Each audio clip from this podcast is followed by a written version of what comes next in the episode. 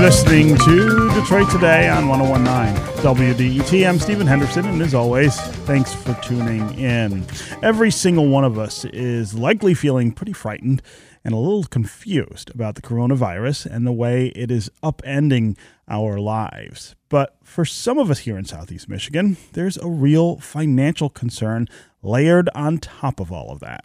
For those who are unemployed or even part of the gig economy, if you're a member of the service industry or self employed, there are really big questions looming right now about how to make ends meet when we're being told, for the most part, not to even leave our homes.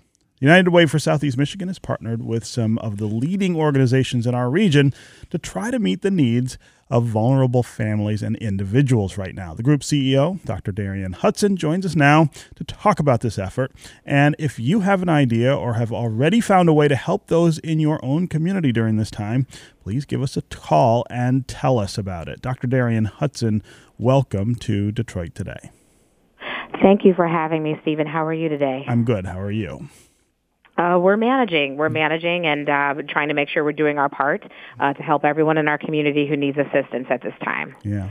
So, so I want to start with uh, the news this morning, which I think really points up the the difficulties that we are experiencing now and are about to. You have this uh, driver shortage at DDOT, uh, the the bus service here in the city. 100,000 people a day depend on DDOT to get where they need to go. Most of them, or many of them at least, are uh, poor people here in the city. Uh, this is just the beginning, I feel, of the kinds of real challenges that are, are going to be really disruptive to, to, to poor people's lives here uh, in Southeast Michigan. Uh, talk about what you guys are seeing at uh, the United Way so far. Sure. So, uh, one, I want to stress that these are issues that at this point are affecting all of us. Mm-hmm. Um, there are 4 million people in the region that we serve. Um, and typically we've been focused on what we would call um, our, our population that's working uh, but still struggling to meet their basic needs, which is about 44% um, of the folks in our region. And so we're working across multiple agencies, whether it's the school districts, other nonprofits. We're really focused on access to food and food distribution. Um, it's interesting. You talked about transportation. That's actually one of the biggest challenges is getting the food once it's packed to the most vulnerable populations. Uh, we're also uh, paying uh, close attention to what's happening in our shelters that serve the homeless, uh, that serve domestic violence victims, uh, because they're currently overrun and need quite a bit of support in managing the spread of the virus. A number of our nonprofits that serve our community on a day-to-day basis uh, are really struggling right now because they're having to close. Uh, they're canceling all of their events, their fundraisers, and so that's creating a gap in service for so many communities in need. And the school districts, and I want want to applaud them as a former superintendent and a teacher in DPS. I really want to applaud the school districts uh, for setting up breakfast and lunch across our region, but dinner still remains a problem. Uh, we're still concerned about child care. Uh, if you look on Facebook, I'm sure you've seen families um, of, of from every demographic struggling to figure out what they're going to do with their young people. And while we do have uh, plenty of virtual learning opportunities. Um, if you could look to um, Southfield Public Schools, they've loaded, sent out Chromebooks and things of that nature. Detroit Public School Community District is passing out uh, some packets uh, that they're going to be distributing to families. Um, connectivity is still a problem. Um, access to quality information and the devices is actually a problem. Mm. two other things I just wanted to lift: um, isolation of our seniors, uh, senior population, uh, and making sure that they're still getting to their appointments, that they're still having their needs met, whether it's food, uh, whether it's it's um, getting to uh, the doctors and getting the care that they need, and also uh, we have two different programs that are, are really top of mind for me right now uh, that may not have cost associated, but it's the time sensitivity. One, the free tax preparation uh, that's happening across the region that actually generated 19 million dollars back into our community last year, mm. uh, and so people aren't able to get their taxes done um, and get those earned income tax credits. It's really going to hurt them. And then the census. Uh, it's right around Census Day is April 1st, and all of the um, ideas that we had um, for this were really face to face in large gatherings, and so now we have to think differently. Hmm. Um, uh, talk about what you guys are doing there at the United Way at your offices. Uh, how are you dealing with? the need for safety, food safety, or handling safety, health concerns in your office. I mean, all of these things are, as you point out, are affecting us all. And I'm really curious how everybody is adapting. Uh, yes. So I want to make sure I understand your question. Are you speaking specifically about our office or what sure. we're doing to serve the community? No, no, no. I, I, right now, I want. I'm a little curious about what's going on in your office. Okay, uh, so actually, uh, last week uh, we put together a plan to stagger our staff, what we would call an A/B schedule. So only um, half of our staff would be in the building at one time. Um, but at this point, uh, we're actually transitioning. This is our last day in the office. Uh, we're transitioning to full remote work. Um, our staff have um, telephones. They have um, laptops. Uh, in some instances, we've actually transitioned desktops mm. uh, to people's homes so we can continue to serve the community. Um, but what, what, we think of it as our doors might be closed, but our office is still open. Mm. Um, and talk about the specific sort of vulnerable populations that you're hearing from right now, and and and what you're hearing about how things are affecting them so far. We're very early in all of this, and things are. I think we all anticipate that they're going to get worse. But what are you hearing from people today about what what they need? Mm-hmm. So some of it is information. I would say that's at the top of the list, understanding uh, what the virus is, what are those symptoms, and what they need to do. Um, our 211 uh, calls have definitely skyrocketed, and 211 is our information and referral service. We still have um, many people, especially our hourly employees now, um, with the bars and restaurants closing, a number of businesses um, having to close temporarily, who have just those basic needs. Mm-hmm. Where can I find food? How do I pay my utilities? How can I make sure um, that I'm able to, to still keep my home? And so um, those needs have not changed. Uh, we've heard quite a bit uh, from the school districts, especially around connectivity, uh, not only uh, hotspots, but even devices and I would say from the nonprofits um, who really have a collective voice, um, because it is early, there there is still quite a bit happening on the ground for us to mobilize and be prepared for when people really start running out um, of food in their home. Mm. Uh, when people, you know, that last little bit that was saved, they hit the end of that.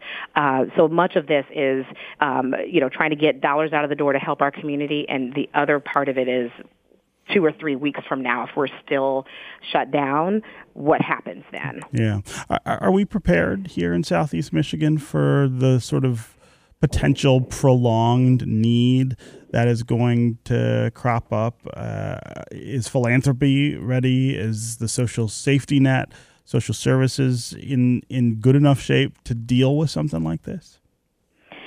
So much of this is unprecedented, but I am proud to say um, that as a United Way and as philanthropic partners, we are coming together uh, to start our community response uh, fund for COVID-19. It actually started over the weekend. Uh, we're partnering with the Skillman Foundation, uh, with DTE Foundation, with Quicken Loans, with the Gilbert Family Foundation, uh, Blue Cross Blue Shield, and the Community Foundation of Southeastern Michigan, and Ford Community Fund. And essentially, we've raised over three and a half million dollars um, and this is designed to get dollars in the hands of our agencies that are on the front lines, especially our uh, food distributors, um, but also um, working with um, agencies that can help get dollars into our families' hands uh, who need to um, address utility, uh, pay for their bills, mm-hmm. um, and also um, be able to find food. So, um, in terms of prepared, I, I, no, we haven't been prepared for this, but mm. we have a plan we're moving forward, and um, we're definitely going to make sure that um, every person who contacts us, every person um, who's asking for help, knows where to go. Uh, we have a number of different agencies that are connected: the the city governments, elected officials, the health departments, uh, the nonprofits. We're serving as that anchor uh, to bring them together and to make sure that resources um, are getting out of the door. But I'm sure you've talked with a number of different agencies. Everyone is on Zoom or Microsoft Teams trying to work together to make sure every plan we can think of, um, every issue that we can think of has been has, has been addressed. Hmm. Uh, this is Detroit Today on 1019 WDET. I'm Stephen Henderson, and my guest is Dr. Darienne Hudson, the CEO of United Way for Southeastern Michigan. Uh, we're talking about what is on tap for philanthropy, for the social safety net, for social services as things start to unravel uh, as the coronavirus pandemic uh, unfolds all around us. Uh, we're talking about the financial concerns that people might have, particularly uh, people in the lower income brackets, uh, the the poor people in our communities. Uh, what will they need, and who will make sure that they get those things uh, as things start to, to maybe get worse uh, with the coronavirus. Uh, if you want to give us a call and join the conversation, give us a call and say, uh, tell us how you or members of your community are stepping up to try to help those who need it during the coronavirus outbreak. Do you have an idea to help people, or are you personally struggling with some aspect? of this crisis, financially or otherwise, and could use support. Call and tell us about what you're going through and the ways you and your community are stepping up. Uh, I should also mention that we are partnering here at WDET with Outlier Media to get better information to Detroiters about what is going on and what is available. You can let us know what info you need to get through this difficult time. Uh, there's a very quick survey that's available. Uh, and all you have to do to take that is to text to 73224 Corona. That's our keyword, Corona uh, to 73224, uh, and we can get in touch with uh, vital information that you'll need. If you want to join the conversation here, though, 313 577 1019 is the number on the phones. That's 313 577 1019. Uh, you can also go to the WDET Facebook page and Twitter and put comments there. We'll try to work them into the conversation. Let's go to Scott in Westland. Scott, welcome to Detroit today. Uh, hello. Um, I wanted to comment that I think the news media uh, should spend more time uh, explaining the potential lethality of the coronavirus. Um, I was reading an article uh, in, in, the National Review on the internet from a few days ago, and they used, uh, you know, the example where they said comparing, you know, the coronavirus to the flu, that if 40, 40 million people in the United States get the flu and there's a lethality rate of 0.1 percent, that's 40,000 deaths.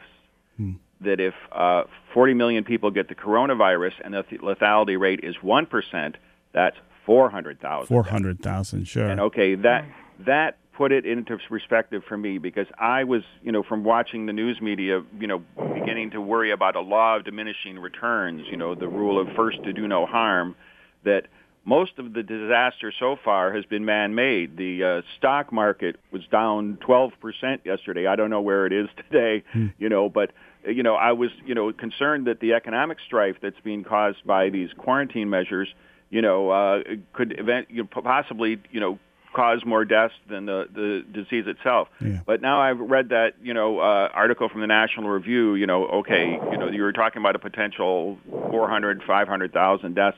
That, that, you know, makes it clear for me, you know, that, you know, these uh, drastic, you know, measures that people are taking are, are actually necessary you know, to avoid, uh, you know, uh, uh, yeah. an even greater disaster. Yeah. So that that's what I would say is that, uh, and, and again, I hate to mention uh, his name, but you know, the National Review article was a response to comments made by who else, Rush Limbaugh, hmm. you know, who was basically saying that, you know, that he saw a law of diminishing returns there. That you know, that the, the idea that maybe some of these, you know, uh, measures that are being taken are too drastic and might be causing more harm than good. But yeah. again, I, now now now that I've heard that, you know, that, that at a lethality rate of one one percent, and just for example, uh, in the 2018-2019 year, according to the National Review article, 37,000 people, 30, 37 million people got the flu mm-hmm.